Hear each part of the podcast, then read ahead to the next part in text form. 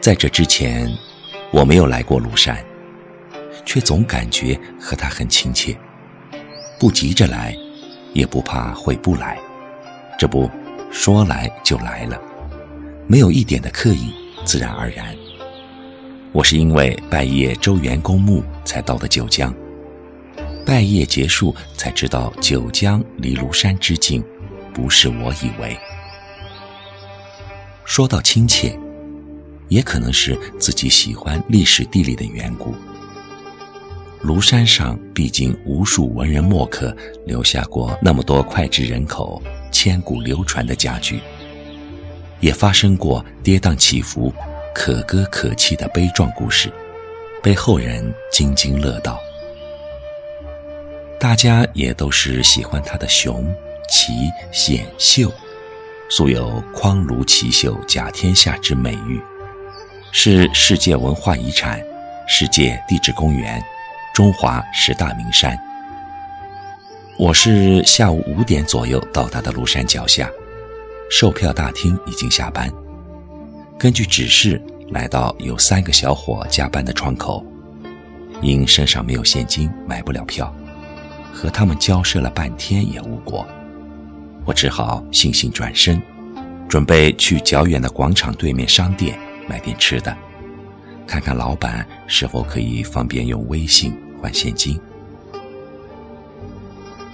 我走出没几步，迎面开过来一辆面包车，司机我估计六十岁左右，他主动搭讪，问我要不要上山，可以送我上山，车费一百元，很便宜的，还可以方便我买票，因为在售票处买上山车票也要九十元。因为他的年龄，我同意了。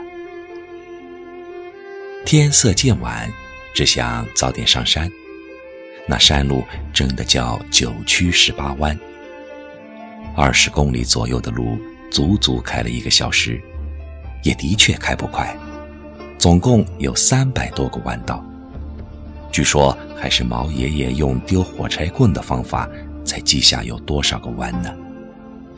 七点左右安全到达庐山孤岭镇。真的出乎我的意料，原来庐山上还有如此繁华的集镇。我下了车，并没有方向，只是先想找个吃饭的地方。这时街上人并不多，很多商店也已经关门打烊了。因为时间也不早了，气温也低，我正慢慢地溜达着，碰到一间卖水果的小店，我买了点砂糖橘和丑八怪。买水果是次要，主要是想从店主嘴里得到一些庐山的基本信息。问了些有什么特色吃的，便宜又干净的住的，明天怎么去游玩等等。店主是一位三十岁左右的年轻妈妈，旁边还有一个小女孩在埋头做作业。她很耐心并仔细地给我讲了庐山的一些基本情况，这下我就有了大概方向与规划了。按着她的介绍，我美美地吃了一顿，没有一点浪费。到了宾馆安顿好，躺在床上，忽然想起来《庐山恋》这部当年红极一时，可以说是家喻户晓的电影时，我决定去找找看。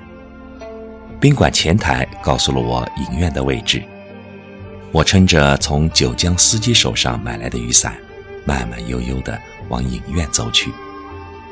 小镇并不大，很快我就来到影院。影院前厅很大，但人很少，只有五六个二十岁左右的年轻人在有说有笑，应该也是看电影的。走近一看，排片上只有《大黄蜂》和《海王》两部。我问《庐山恋》，售票的也是一位五十岁左右的大叔，他知道我在说什么，换个年轻的就不好说了。他跟我解释说，你说的《庐山恋》电影是在离这不远的另一座影院，二十四小时循环放映，不要钱，但这是淡季，又是冬天，可能不会正常放映了。他这么一说，我也能理解，可不能这么大冷的天为我一个人开着等着。再说他也不知道谁来不来呢。没多想就购了一张大黄蜂，正好这部片子我还没来得及去观看呢。观影中我印象最深刻的要数暖气了，暖气很足，很舒服，不像我们家门口人少，影院就不开暖气了，应该是节约成本吧。这一天下来也折腾得够累的了，很快就进入了梦乡。第二天七点闹钟响了，真不想起床，但转念一想，今天的任务应该也不轻松呢，因要爬山嘛。我简单洗漱完，退完房，到了街上简单填饱肚子，背着背包就往发车总站走去了。还没到售票口，就听见一位女同志朝我喊道：“去哪里？”我说：“三叠泉。”只见她忙叫停了一位正准备驶出车站的汽车。“还有一位，还有一位。”这时我赶紧买了票，登上汽车，车上还有四位游客，大家也都在说着昨天游玩景点一类的情况。一路上我还在想，到了庐山一定要先去看看李白代言的飞流直下三千尺，疑是银河落九天的壮观景象呢，那就三叠泉莫属了。我心里正美着，陆续车上人都下了车，只剩下我一个，才得知我要去的景点是最远的。又过几个弯才来到一个停车场，我下了车，询问了一个售票员模样的女同志。我根据她说的方向和路上的游览导师牌，向着期待的景观走去。大概走了二十分钟，没有一个同路人。我还在想，这就是所谓的路险无俗人。我又走了一会儿，才遇到一位穿着保安制服的中年男人，他可能是巡山的工作人员。我问离我想去看的飞流直下三千尺，疑是银河落九天的景点还有多远时，他说：“哦，你说的是李白写的那个瀑布吧？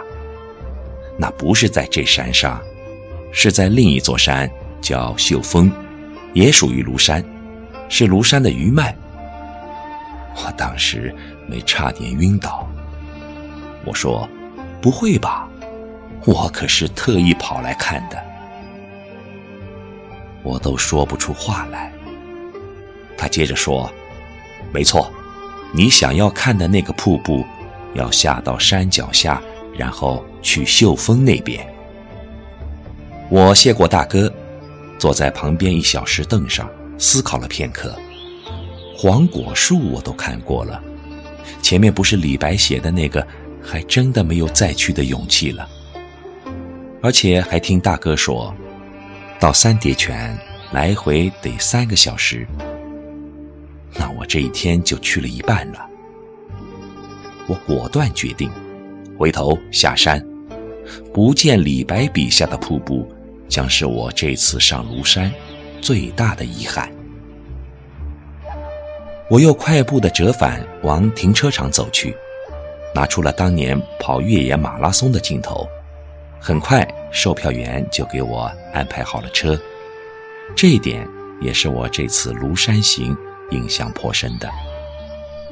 虽然车票不便宜，七十元，但景区内任何一个景点可上可下，最关键的就算是一个人，售票员也会根据你的需求快速安排好车的。我在车上就在规划我接下来的行程，因为我上的是东线，东线上还有五六个景点，我选择了三个我认为必须去看的。返程我第一个选的是庐山博物馆，主要是毛主席故居；第二个是唯一国共两党领导人都居住过的美庐别墅；第三个就是三次庐山会议的旧址。参观完这三个景点，已接近中午十二点，我正在会议旧址站点等车，和售票员闲聊。这次来会有遗憾了。他们问了我的情况，我说，我其实这次到庐山最想去的是白鹿洞书院和李白诗中的瀑布。我说要是一下午能来得及，我真的想去。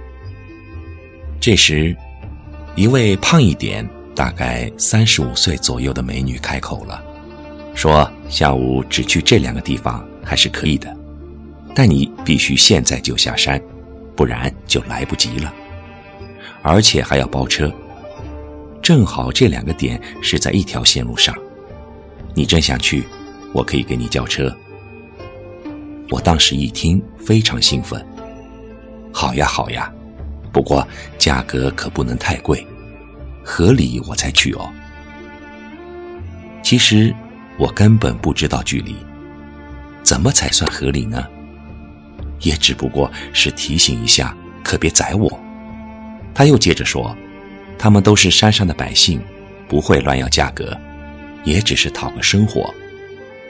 这样，我们很快达成共识，他帮联系车，我也没闲着，抓紧给手机和充电宝充电。大概半小时后，车到了。谢过那位热心美女，因为我觉得价格还算公道。又是九曲十八弯，我们的车始终保持在三十码左右，中途在十五公里处遇到我从未见过的美不胜收的雪景。我也到现在一直奇怪，庐山十五公里处的景色和山上景色区别是很大的。我中途叫司机停了三四次，拍了些美美的照片。因为一路的美景，所以感觉时间过得很快。我们一小时左右就到了山底，直奔白鹿洞书院了。也许是山上的司机开惯了弯弯曲曲的山路，车的速度一直不快，这可让我有点着急。所幸我叫司机坐在了副驾驶，我亲自来驾驶。车是一辆不算旧的手动挡面包车，很快我熟悉了车况，车的速度也上来了。我在笑司机，今天这趟活舒服，自己不需要动手，还能挣到钱。他倒也会开玩笑，说我这是自驾游呢。他也懂点历史，所以一路挺开心。闲聊中还了解到他们家是安徽颍上人，父辈落户到牯岭镇。他比我大三岁，出生在牯岭镇，姓杨呢。不一会儿，看到路边一路牌，白鹿洞书院右转九百米。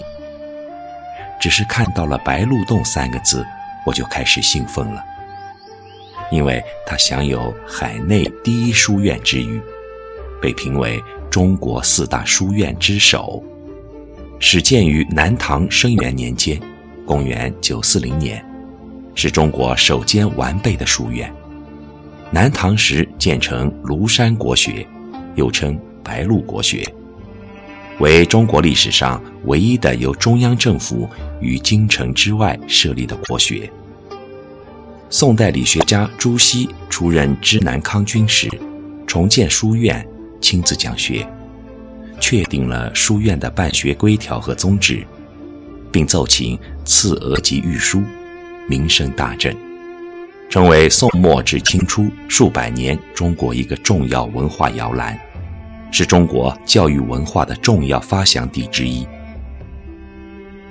很快我们来到一个不大的停车场，书院大门正对着，停车场上停了几辆小轿车，估计是附近百姓的，因为到我们参观游览结束也没碰到一名游客，门口也没有检票的。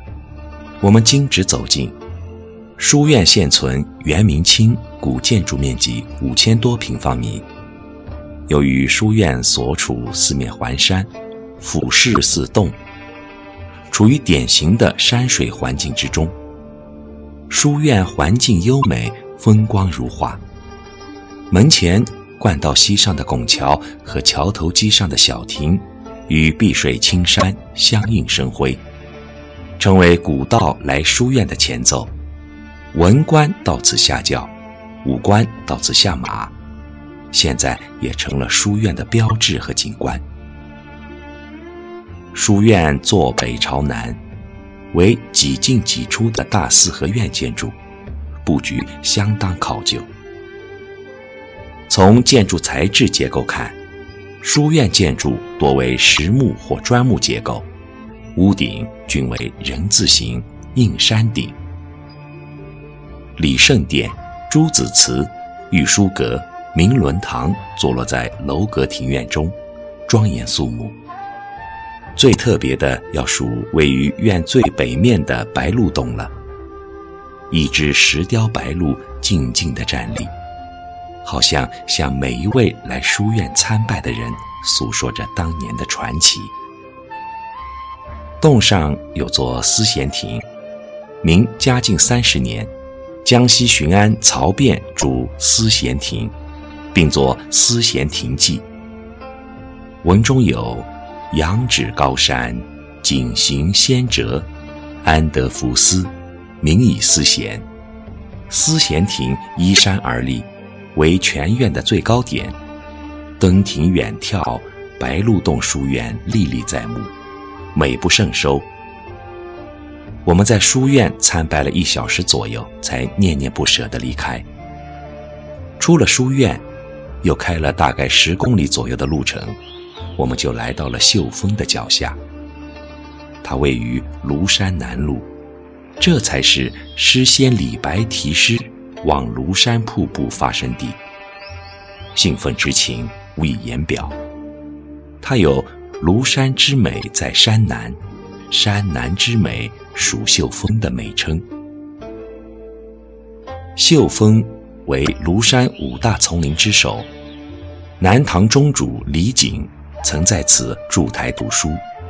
保大九年，李璟敕令在旧读书处建寺庙，赐名开先寺，意思是开国先兆。康熙四十六年，康熙帝第二次南巡松江府，手书秀峰寺，遂改名为秀峰寺。宋代大书法家米夫称其为第一山。漱玉亭也被苏东坡称为匡庐二绝之一。进了景区大门，刚要拾阶而上，迎面而来两位十八九岁的姑娘，看上去像学生模样。我问他们瀑布壮观吗？挺好的，他们懒懒答道，不过要爬很长的山路呢。明显看出他俩有体力不支的感觉。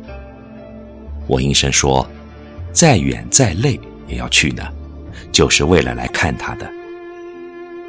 他们疲劳地往门口走，我却兴奋地往山上去。穿过一个圆形的拱门，门上写着月映龙潭四字，旁边对联千岩竞秀，万壑争流。继续往前，不远处有一水潭，山上瀑布落入此潭，激起万湖珠玑，化作一潭碧水，清澈见底。